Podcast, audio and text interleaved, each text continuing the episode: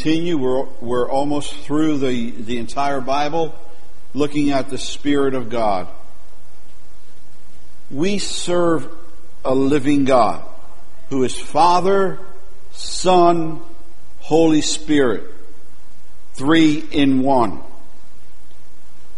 And we cannot cut out the Father and we cannot cut out the Holy Spirit and just look to Jesus. We must look to Jesus. He's the author and finisher of our faith. But it was Father God who sent the Son, who gave us His only begotten Son, that we may know Him through Christ. And God and Jesus told us through the Word from beginning to end that He would give us His Holy Spirit to lead us and to guide us and to empower us. We need Father's love. We need Jesus' the, the redemption and saving grace of Christ Jesus, the work of redemption done on Calvary. But we need daily the Holy Spirit to live for Christ, to follow Him, to do the, the things that God wants us to do, and to love God and to love our neighbor. We need the Father. We need the Son. We need the Holy Spirit in our lives. And I pray that you see that as we teach on the Holy Spirit, it's not on the Holy Spirit alone. It is as we look at the Holy Spirit, you see Father, you see Son, and you are empowered by Him. When you look at Jesus, you don't see just Jesus. You see the Father. You see Jesus. You see the Holy Spirit. And when you look at God the Father, you cannot look at just Him alone without seeing Christ and the Holy Spirit because God is three in one. Father, Son, Holy Spirit. And so we must understand the three of them are operative in our lives. Without any one of them, we would be, we would perish. Without Father's love, we would never be here because He never would have sent His Son. Without Christ going to Calvary's cross, we would be dead in our sins. And without the power of the Holy Spirit at work in us, we would not be able to live and follow Christ. And so God, in His wisdom, knows that we need Father, Son, Holy Spirit in our lives. And so as we look to the Holy Spirit, as we're looking, we're looking at the work of all three, Father, Son, Holy Spirit in our lives. But the focus of our daily life right now, as we wake up every morning, as we go to bed every evening, and everything that takes place in between, we have to understand God's Word that we need 24-7. We need to be empowered and led by the Holy Spirit. Christ has made it possible for us to be cleansed of our sin. But to follow Him, we need the empowerment of the Holy Spirit in our lives. This is what God's Word teaches us. From Genesis to Revelation. It's not in one book you find the Holy Spirit leading us and guiding us. It's from Genesis to Revelation. In, in, in, Galatians chapter number three, uh, Galatians chapter number three, starting at verse one, Paul, Paul comes out with this. Oh, foolish Galatians! Ah, how many of you would smile at that remark, huh? If Paul came into here and he says, Oh, foolish You say, what is this guy talking about. Paul loved them. Paul loved the people at Galatia, in the Galatians. He loved the Galatians. He wasn't looking down at them. He loved them. He cared about them. Who was it that preached to them? Paul. Paul preached to them the gospel of Jesus Christ. Paul preached to them that it is by grace, by the work of Christ Jesus on Calvary, that your sins have been forgiven, that you are a new creation in Christ.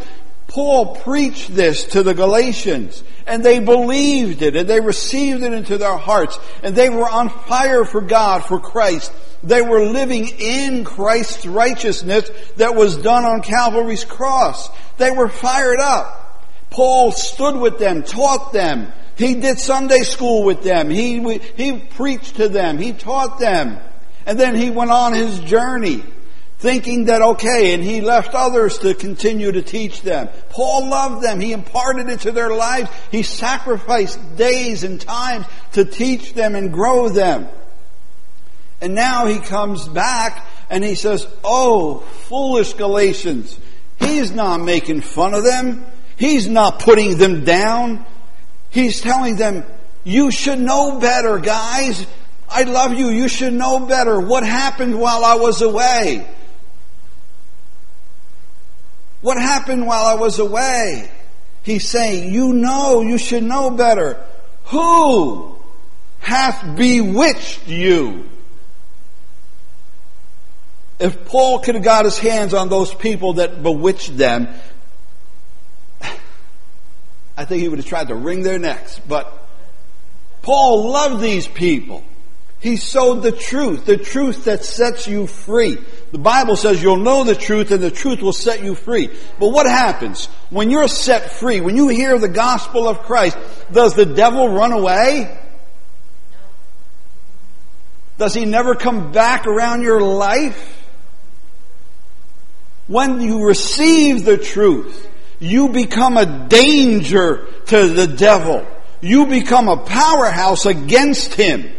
And so what he has to do, he can't confront you directly because the Bible says greater is he that is in you than he that is in the world. So the devil can't come face to face because all you gotta do is speak the word to him and he's flat on his back. But what does he do? He tries to get around and fool you and deceive you and bewitch you by other little things. And how does he do that?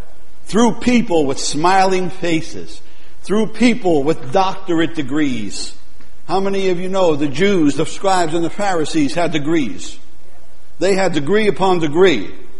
And they had it like toilet paper. You ever see somebody walking with a trail of toilet paper underfoot? It's like they walked into the room and there were all their degrees, you know, following them. But Jesus rebuked those scribes and Pharisees because he says, you're teaching people not the truth that sets them free, but you're teaching things, all their degrees and doctorates were just adding weights to people and they were just weighing them down until they broke. But Jesus rebuked them. He says, you with all your degrees, you're putting weights on these people, but you're not even taking one finger to lift one burden off them, but rather you're piling burdens upon them. When they got their doctorates, they had to devise another, another, uh, another law that they could put on the people. My wife was teaching in Sunday school, and there were like 613 laws that these that, that we know of. There are probably more. But every time somebody got a doctorate, there was, okay, I'll figure out another weight we could put on them. And another weight. And another weight. Jesus came to remove the weight. Jesus said, cast all your burdens upon me, or your cares upon me, or your burdens upon me, because I care for you. Who has bewitched you? He said to the Galatians. Because they were set free in Christ, but the Jews were coming back, teaching them that no, you gotta work out your salvation. It's not by faith, it's by works. And little by little, these smooth talking men, these men who were waving doctorates, we know what we're talking about.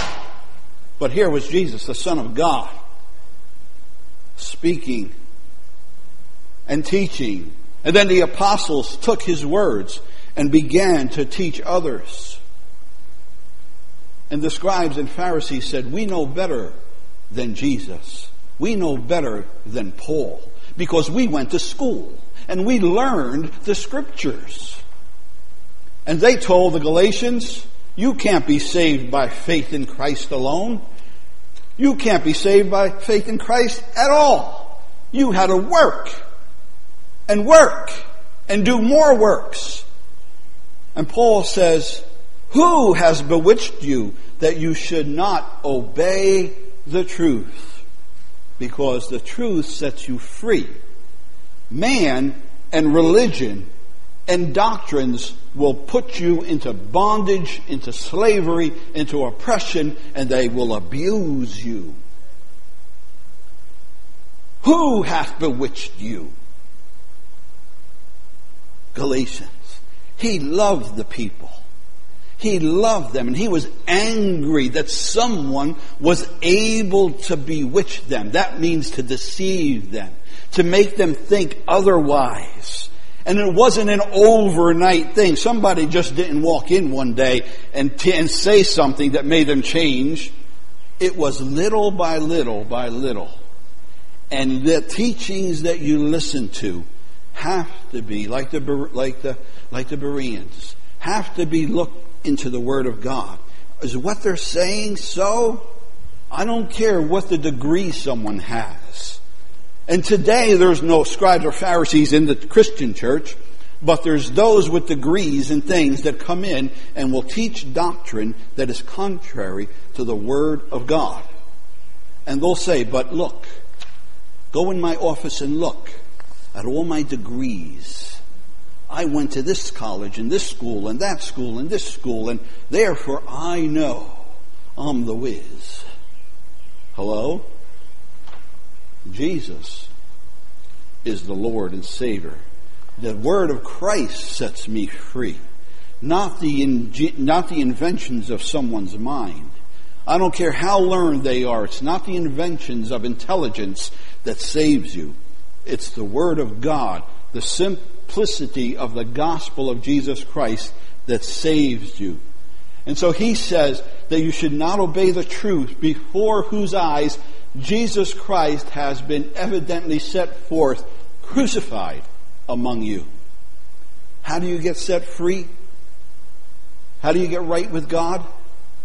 By looking at Jesus Christ, who has been set before you, the crucified Savior and Lord. By His stripes, by his stripes you have been healed. By his stripes your sins have been forgiven. By his stripes you have been born again. This only would I learn, he says. Verse 2, Lindsay. This only would I learn of you in other words, this is all I want to know from you, Galatians. Did you receive ye the Spirit by the works of the law or by the hearing of faith? He's saying, he was saying, he's not asking them if they received them. He, uh, the, the word, the tense there, meaning that you have received the Spirit of God in your life. How did you receive the Spirit, the Holy Spirit of God? Was it because of the works? Did you earn the Holy Spirit? Were you able to do enough works that you earned the Holy Spirit in your life? Paul was saying, no, no man can earn the Holy Spirit coming into your life. It is not by works that you receive the Holy Spirit, but how has uh, did the Holy Spirit come into your life? Paul is saying, or was it by the hearing of faith? In other words, Paul is telling him, wasn't it by the preaching of the gospel? When I preached Jesus to you and you received Christ into your life, wasn't it then that the Holy Spirit came into your life? It was by grace, by grace through Jesus Christ that you received. Faith comes by hearing, hearing by the Word of God, and the Word of God declares that God sends forth the Holy Spirit into your life and so Paul is telling them, wake up guys. You know better. Go back to what I would refresh what I taught you in the beginning, that it is Christ alone through which faith comes, and it is through Christ through which the Holy Spirit comes, not by works. You can't go out and do good and then go to God and say, okay, God, Here's my list of good deeds. Now give me the Holy Spirit. How do we dare we insult God by making a list of good deeds and telling God, here, I'm worthy of your Holy Spirit because this is what I did. How dare we insult God? How dare we mock God? And say to God, I am able to earn my own salvation. I am able to earn my, my infilling of the Holy Spirit. God isn't concerned about your works. He wants us to do good, but we don't deserve anything but death, separation from God.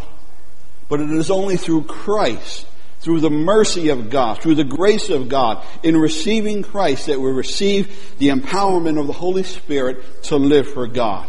And it is the Holy Spirit in us as we've been preaching week after week it is the Holy Spirit in us. God gives us a new heart and a new spirit that now falls in love with God, desires to do what God's will wants us to do, which is good, which are righteous things. And it is the Holy Spirit in us that enables us to love others.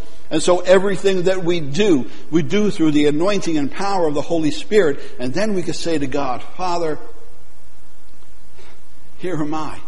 And God says He will reward us according to what we've done in the Spirit, through the Spirit. God is not going to reward a man that, that, that a, a man who thinks he's done these things on his own accord without the help of God.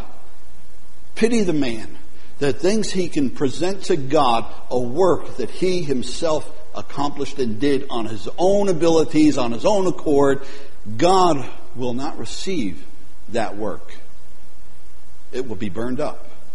God receives the works done in and through the working of love of the Holy Spirit and of the Word of God in your life. That work is precious to God because who gets glorified? God. Because God, you're saying, Lord, this is the work that you enabled me to do that I didn't do it on my own accord, but I did it through you who live in me. Because in you do I live and move and breathe and have my being.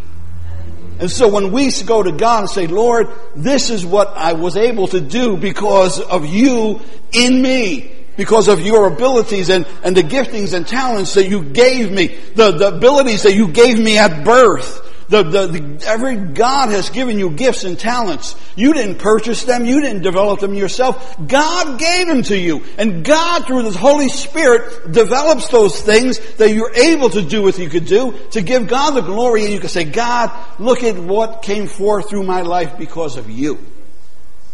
But pity the man who goes to God and say, this is what I did on my own accord. Out of my sight. Are you so foolish? Verse 3. Are you so foolish? Again, he's not, he's not condemning them. He's trying to wake them up. He's trying to shake them up. To, to say, come on, come on, listen.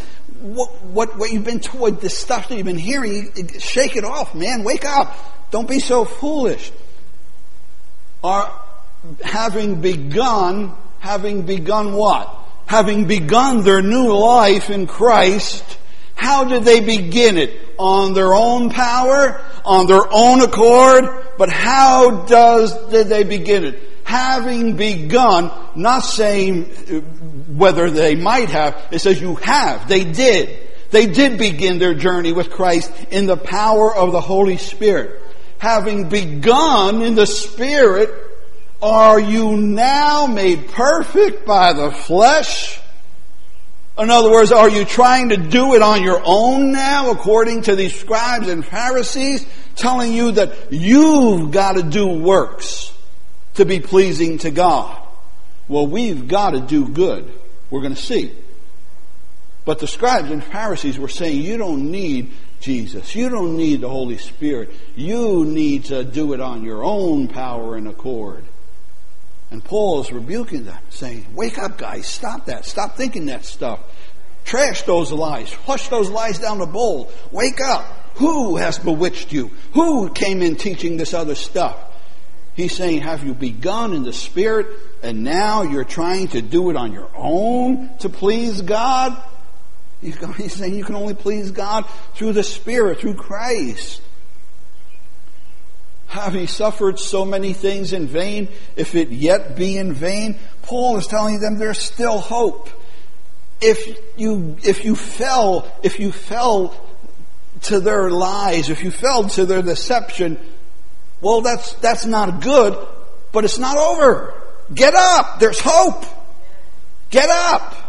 If you've been doing something, if, if you've been lied to and you fell for that lie, if you've been conned and you fell for that, well, Paul is saying, well, look, shake it off. Get up. There's still hope. Every day that you live, you can turn to God, turn to Christ, turn to the Holy Spirit and say, Lord, whoa, shake this off me. I want to live for you today. Paul said there's still hope. It's not in vain. What you did is not, you're, you're receiving Christ and walking with the Holy Spirit is not in vain. Get up and shake it off and walk with me anew and afresh.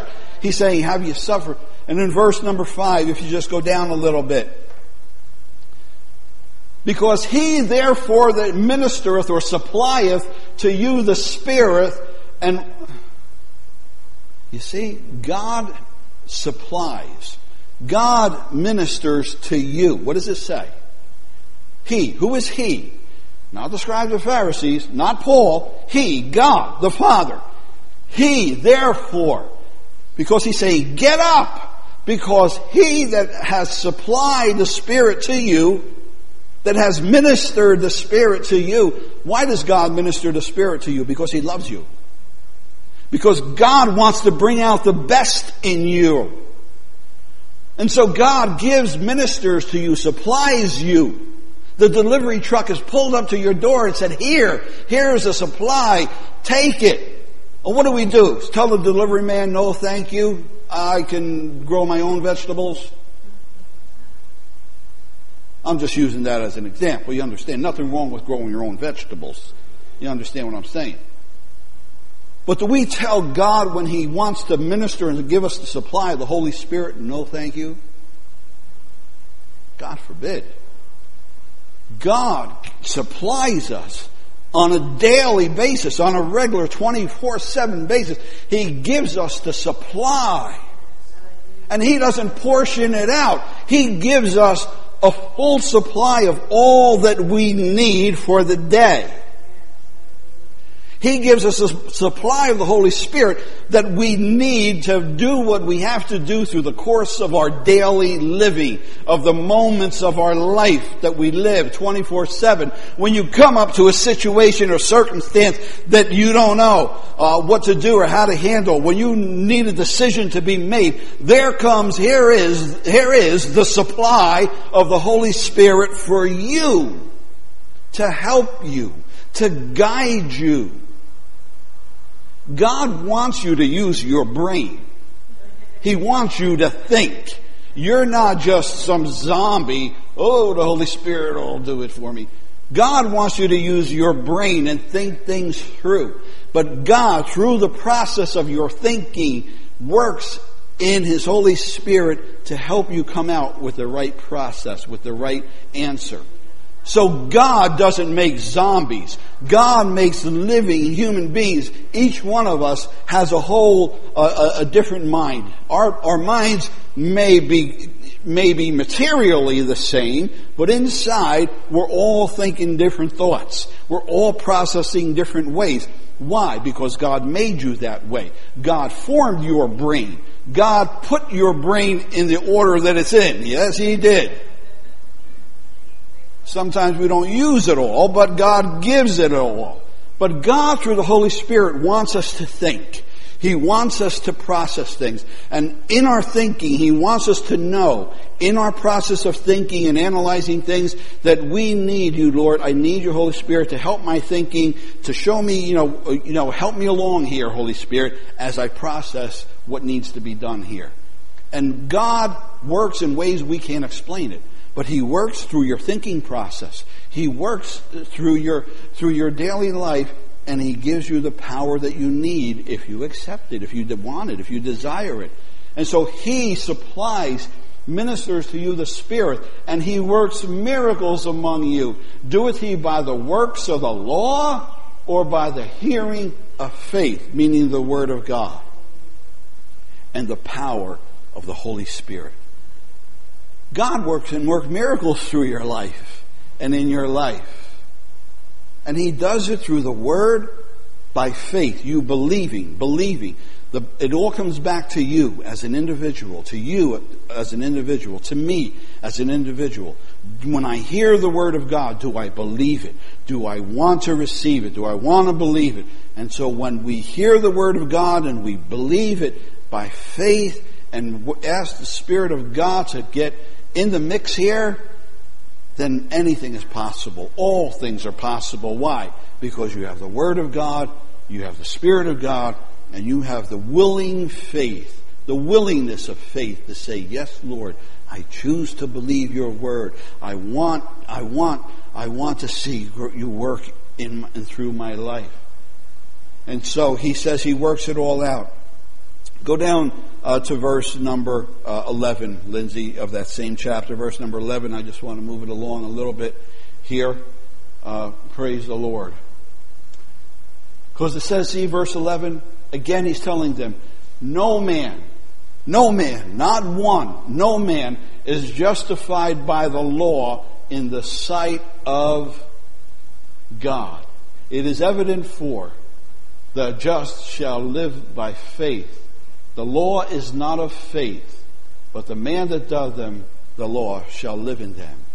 What Paul is telling to them is that when God gave the Ten Commandments, he didn't give the commandments for salvation. He gave the commandments to show that you are unable in all your power, in all your might, in all your intelligence, you are unable to keep the Ten Commandments. You fall short. You miss the mark. Therefore, something else is needed and necessary. You might have the greatest desire in your heart to please God, but you will fall short. Because the Bible says when Jesus went to Calvary, it says he became a curse for us. He bore our sins and sicknesses, it says. So what he's saying is here, no man, not one, all have sinned and come short of the glory of God. But Christ, the gift of God, the wages of sin is what? Death. If you try to follow the law, the Ten Commandments, you will die. You will die. You will die. Does it mean you're a bad person?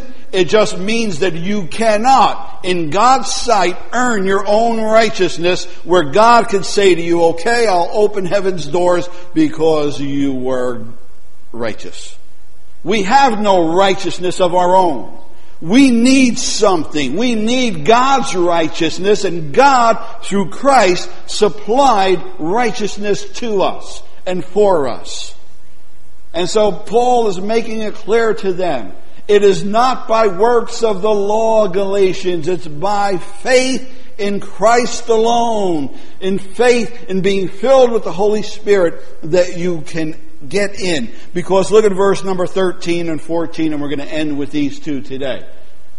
Christ has redeemed us from the curse of the law. Was the law bad? No. The law was good. The Bible says the law is holy and just.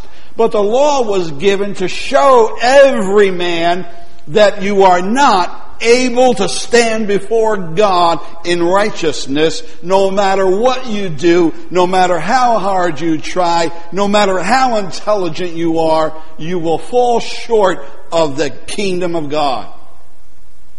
But God loved you enough, loved us enough to give us his only begotten son, Jesus. And this is what Paul preached to the Galatians, the simple gospel of Christ.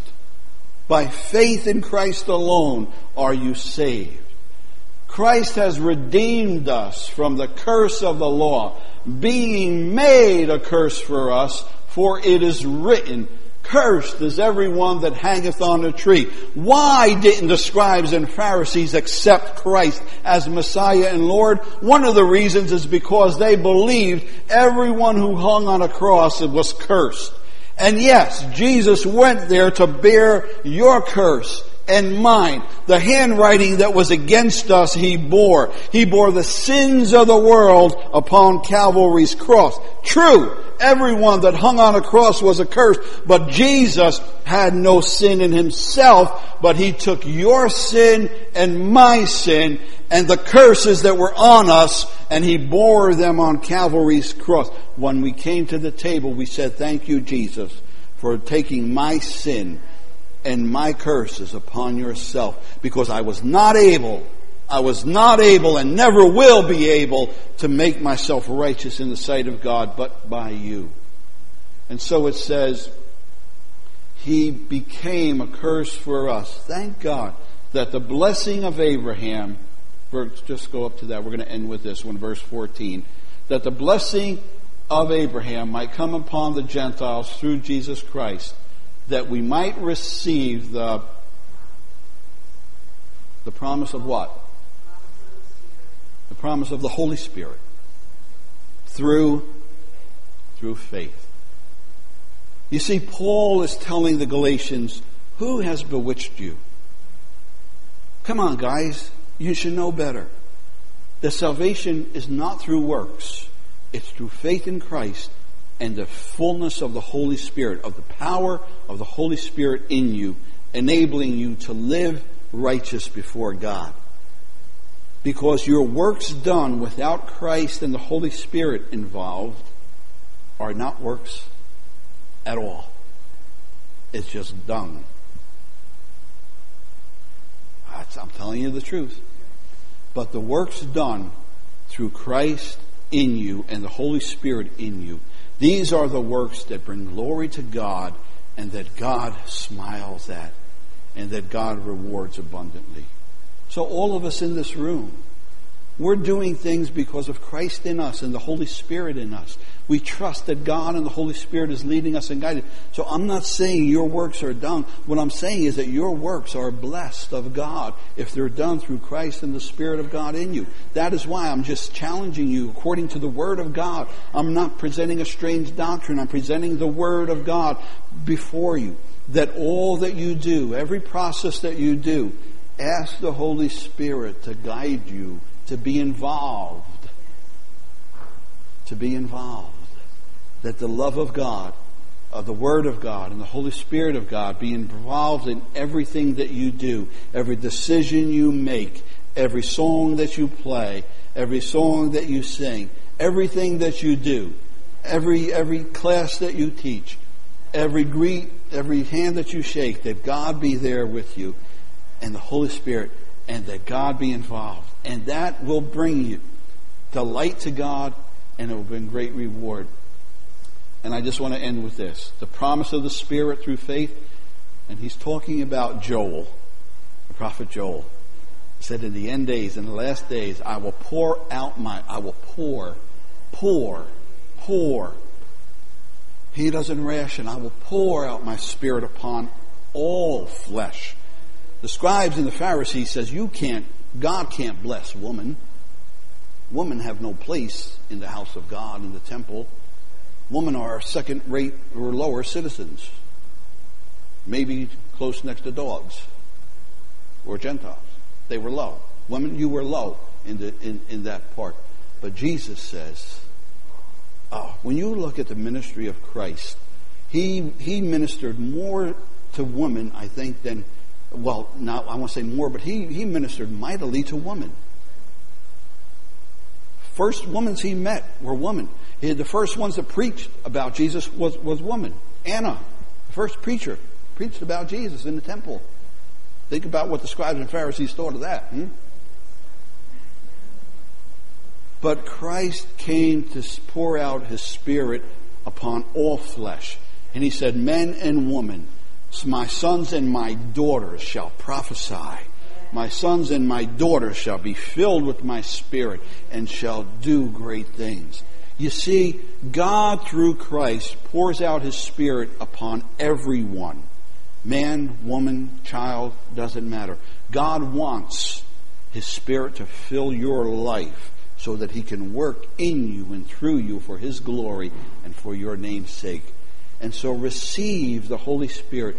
Enable Him. Say, Holy Spirit, become interactive in my life in every way. He wants to be interactive in your life in every way, shape, and form.